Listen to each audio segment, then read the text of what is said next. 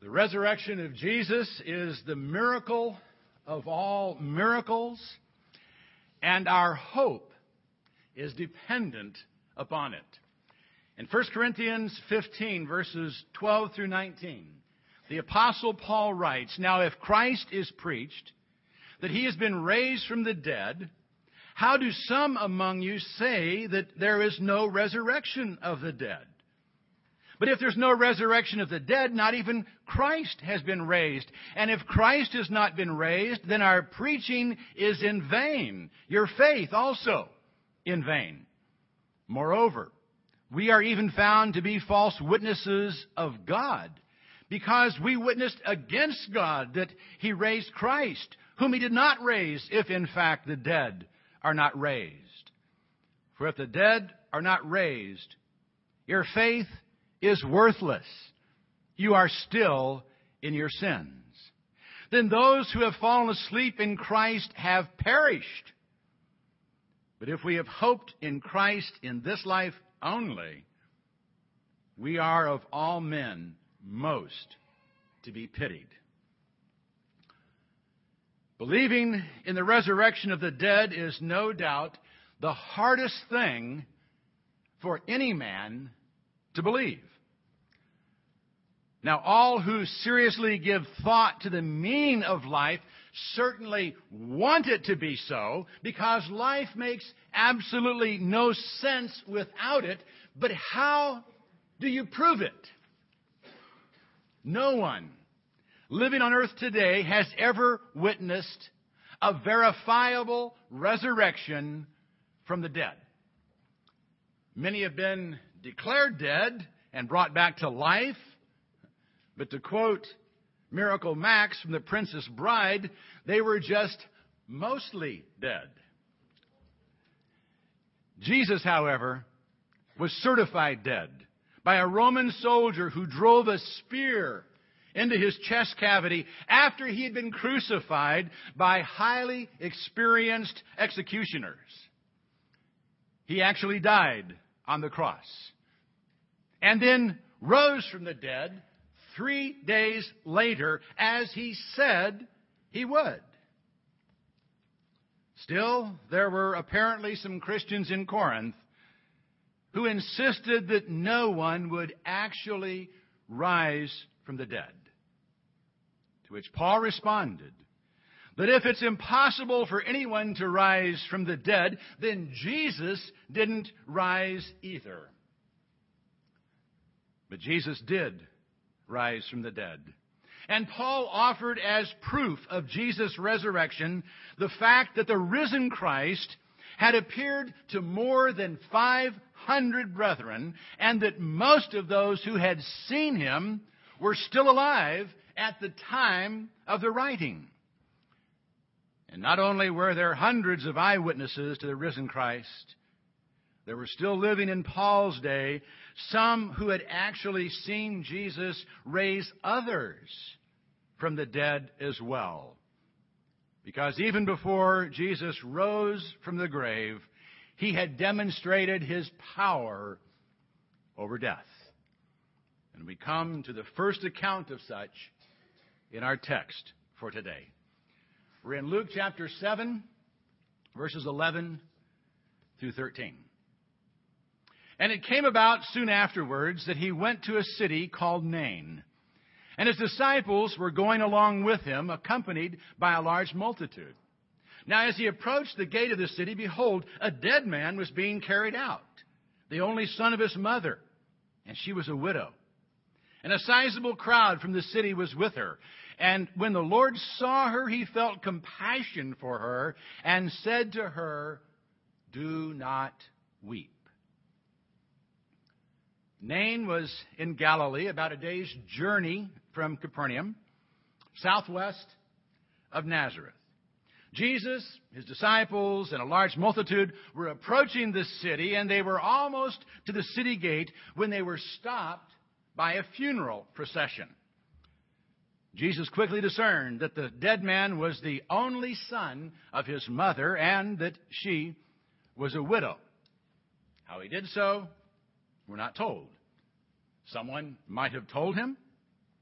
Or he just may have sensed it from the high level of grief being expressed. Not only had the woman walking behind the corpse lost a loved one, she had lost her sole means of support. Without someone to provide for her, she would lose everything. And her dire situation no doubt added to the intensity of the mourning. The heartfelt grieving of the friends was no doubt also raised a few decibels by the professional mourners who always accompanied funeral processions. They were wailing and shrieking, and the mother was weeping. Jesus' response to the weeping mother, however, seems a bit strange.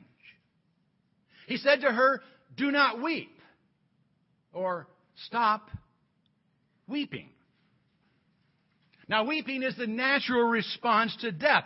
Jesus himself would join Martha in weeping over the death of Lazarus. So, why did he say, Stop weeping? And how did he say it? You know, reading it, we have no way to judge the tone of voice. But Luke does note that Jesus felt compassion for her before he said it, so it's doubtful that it was spoken harshly or judgmentally. He wasn't reprimanding her, telling her to, you know, get a grip and stop bawling. Perhaps he was trying to comfort her. I'm sure we've all taken someone into our arms and tried to comfort them by saying, Now, now, there's no need to cry. But she had every reason to cry. Her only son was dead, and she would soon be homeless. So, why did he tell a grieving mother to stop weeping? Maybe we can gain some understanding of it from the next time he tells someone to stop weeping at the death of a child. In the eighth chapter, we're going to meet Jairus and learn of the death of his daughter. We'll look at it in more detail when we get there, but for now we want to note that Jesus told those gathered around the dead child, Stop weeping, for she has not died, but is asleep. You know, being assured that a loved one is not dead, but only asleep, certainly brings comfort. And Paul reminded us of that in 1 Thessalonians 4 13 through 14 when he wrote, But we do not want you to be uninformed, brethren, about those who are asleep, that you may not grieve, as do the rest who have no hope. For if we believe that Jesus died and rose again, even so God will bring with him those who have fallen asleep in Jesus. Knowing that we will one day see those who've fallen asleep in Jesus certainly brings comfort and helps to dry up our tears. But it still doesn't explain why Jesus told the man's mother to stop weeping. Unless, of course, he was planning to do something right then and there to take those tears away.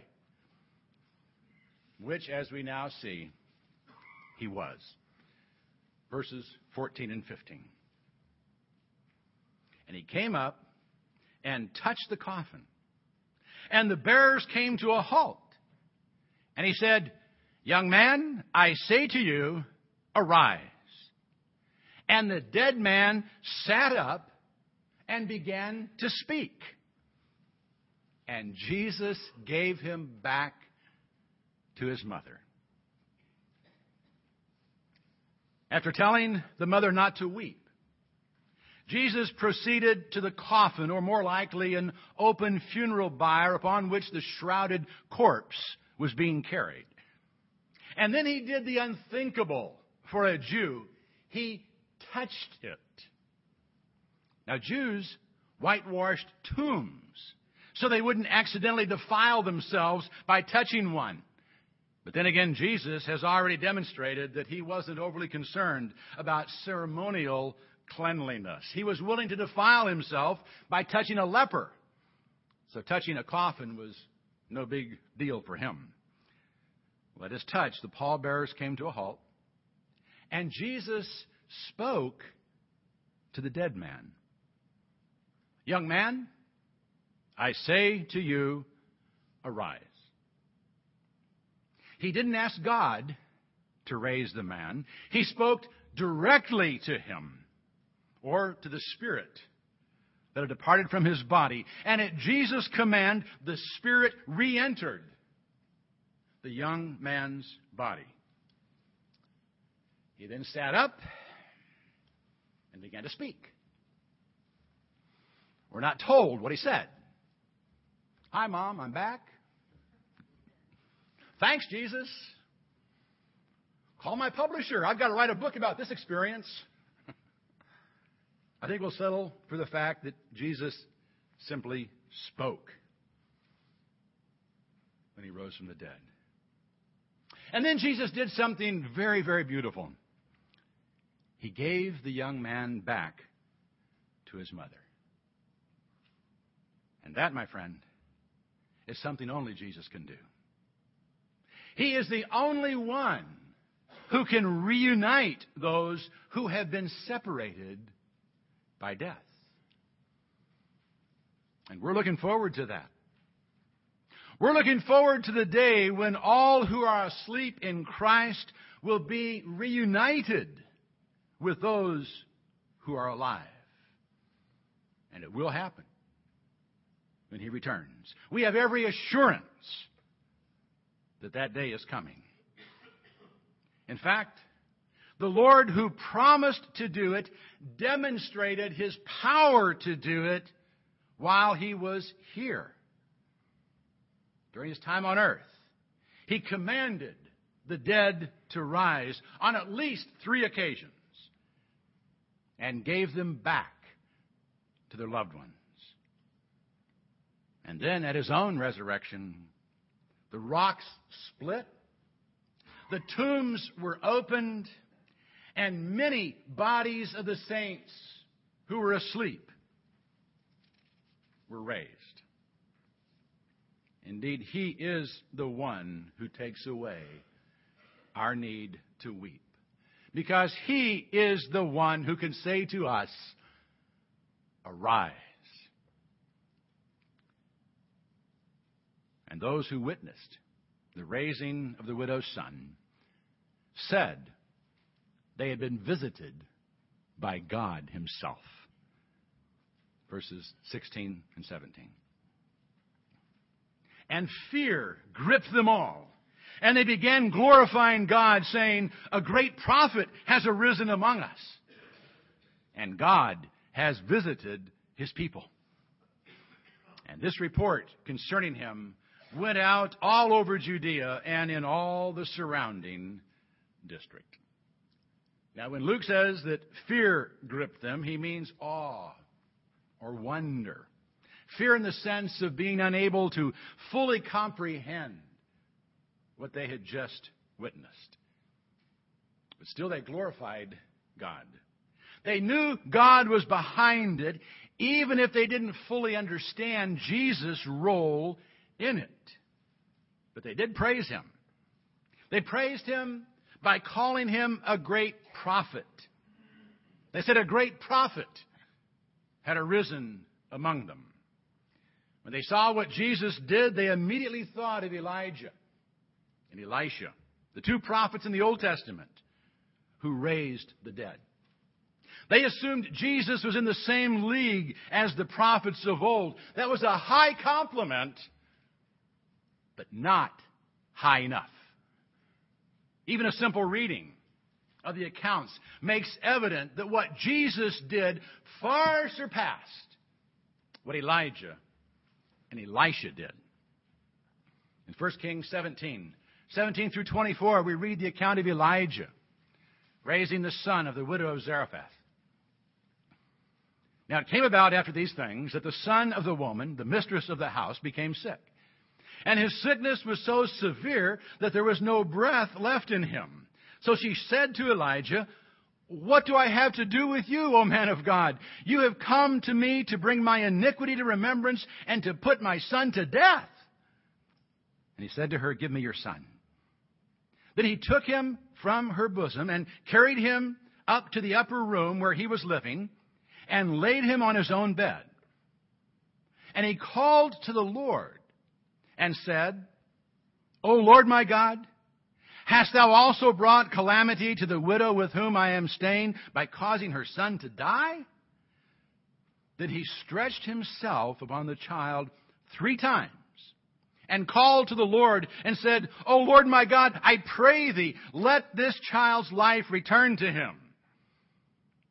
And the Lord heard the voice of Elijah, and the life of the child returned to him, and he revived. And Elijah took the child and brought him down from the upper room into the house and gave him to his mother. And Elijah said, See, your son is alive. Then the woman said to Elijah, Now I know that you are a man of God, and that the word of the Lord in your mouth is truth. And then in 2 Kings, verse, chapter 4, verses 32 through 37, we read how Elisha raised the son of the Shunammite couple. When Elisha came into the house, behold, the lad was dead and laid on his bed. So he entered and shut the door behind them both and prayed to the Lord. And he went up and lay on the child and put his mouth on his mouth and his eyes on his eyes and his hands on his hands and he stretched himself on him and the flesh of the child became warm. Then he returned and walked in the house once back and forth and went up and stretched himself on him.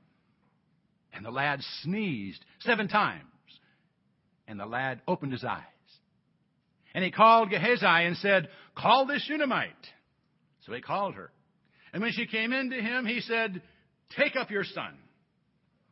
Then she went in and fell at his feet and bowed herself to the ground. And she took up her son and went out. Now let's read again what Jesus did. And he came up and touched the coffin. And the bearers came to a halt, and he said, Young man, I say to you, arise. And the dead man sat up and began to speak, and Jesus gave him back to his mother. Notice the difference? Elijah and Elisha both prayed to God and asked him to raise the dead. And then they stretched themselves on the lads in what appears to be a form of resuscitation. And maybe the lads were just mostly dead. Whether that was the case or not, neither Elijah nor Elisha spoke to the dead and by their own authority told them to arise. Only Jesus has the power and authority to do that because he is God. The people didn't know how right they had it when they said, God has visited his people. They were probably using that phrase as it was usually used in the Old Testament to refer to God blessing his people. In Ruth, we read of the Lord visiting his people by giving them food. And in 1 Samuel, it says the Lord visited Hannah when she was finally able to conceive and bear children. The aged priest Zacharias, however, had a fuller understanding of the meaning of God visiting us. After seeing the baby Jesus, he said, Blessed be the Lord God of Israel, for he has visited us and accomplished redemption for his people. Jesus actually redeemed us by visiting us. And it was his power over death that accomplished that redemption. He demonstrated that power by raising a few from death and then made redemption available for all by rising from the dead himself. Indeed, because he has the power over death, there is no need to weep.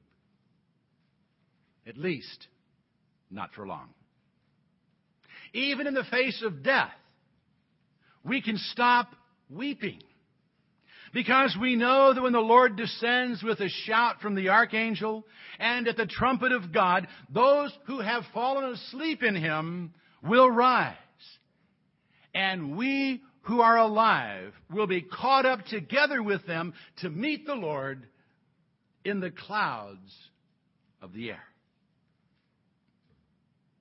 When the roll is called up yonder, all who have been redeemed by the risen Christ will be there. And as Paul says, therefore, comfort one another with these words. There is no need to weep.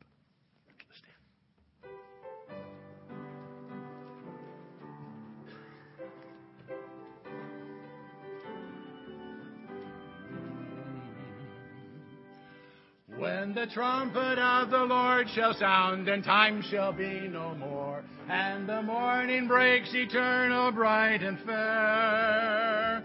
When the saved on earth shall gather to over on the other shore, and the roll is called up yonder, I'll be there. When the roll is called up yonder,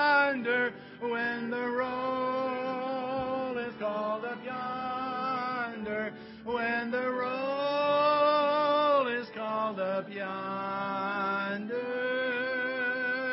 when the roll is called up yonder, I'll be there.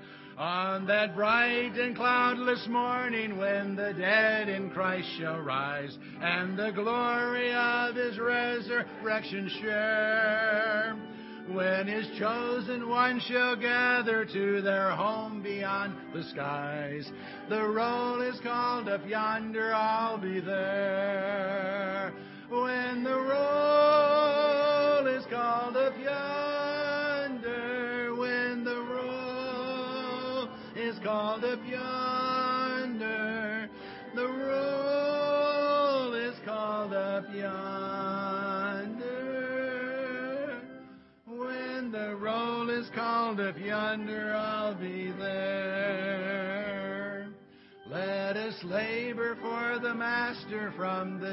the till setting sun. Talk of all His wondrous love and care. Then, when all of life is over and our work on earth is done, yonder I'll be there.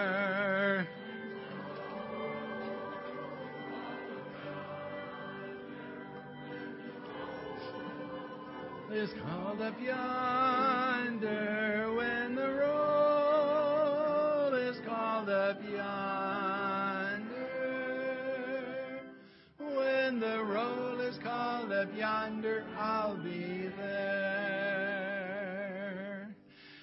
Father, we sing that song with confidence, not because of our good character, not because of our good works, not because we come to church.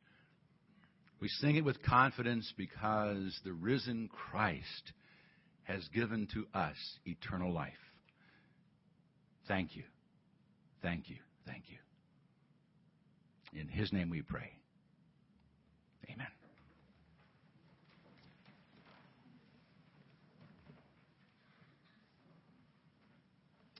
Each Lord's Day, we are confronted with the body and blood of Christ. But someday, we'll see him face to face. Verses 1 and 4.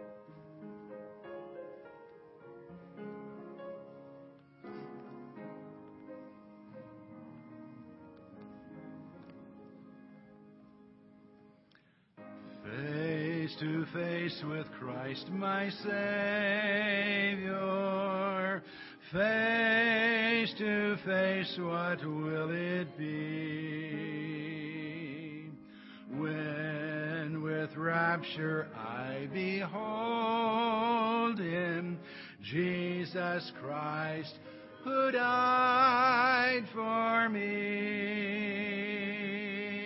Face I shall behold Him, far beyond the starry sky.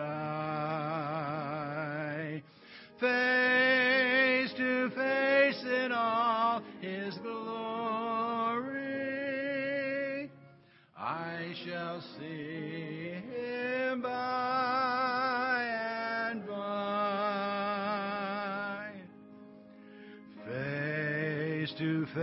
oh blissful moment. Face to face to see and know.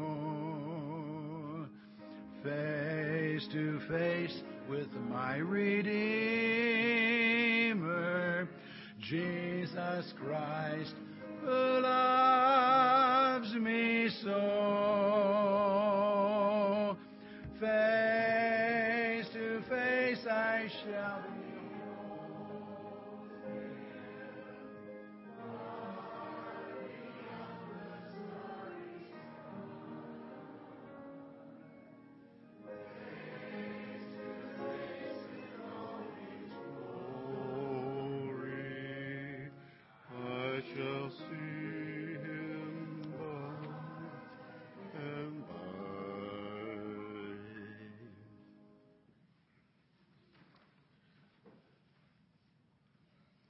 In 1 Corinthians, we find probably one of the most familiar texts that we use with communion. As Paul's addressing the Christians at Corinth, he says, For I received from the Lord that which I delivered to you, that the Lord Jesus, in the night in which he was betrayed, took bread, and when he had given thanks, he broke it and said, This is my body, which is for you. Do this in remembrance of me. In the same way, he took the cup also after supper, saying, This cup is the new covenant in my blood. Do this as often as you drink it in remembrance of me. For as often as you eat this bread and drink this cup, you proclaim the Lord's death until he comes. Now, the next part, to continue this on, we don't use that often. It was an admonition to the church at Corinth, but I think it can be an encouragement to us also. For as often as you eat this bread, and I'm sorry, it's dropped down. Therefore, whoever eats the bread or drinks the cup of the Lord in an unworthy manner shall be guilty of the body and the blood of the Lord. But let a man examine himself, and so let him eat of the bread and drink of the cup. For he who eats and drinks eats and drinks judgment to himself. If he does not judge the body rightly, I think this kind of goes back with what Tina touched on so well a while ago. When we come before Him now, this is part of our worship to Him. And I think we owe Him a few moments when we shut out all the cares and problems of the world, concentrate on the event that we're remembering it right now. If there's something that's happened this week that you think might have put some distance between you and God, or maybe there's something you've tucked away in a dark corner of your past that you're trying to forget because you think Lord can never forgive me for this. Don't let it worry you. Remember, when we were yet sinners, Christ died for us. And in Matthew, Christ himself said, Come to me, all who are weary and heavy laden, and I will give you rest. Take my yoke upon you and learn from me, for I am gentle and humble in heart, and you shall find rest for your souls. For my yoke is easy and my load is light. For those of you that are agri knowledge challenged, a yoke is used to tie two animals together. And it was always recommended that you had two animals that were the same size and strength. Otherwise, the larger or the stronger one would carry most of the load. With Christ, He doesn't care about that. He wants you to be yoked to Him. He'll take that load for you if you'll let Him. So as you come around the service and around the table now, pull out anything you might think might be separating you from the Lord. And then you know, you can be assured that you're partaking in a worthy manner.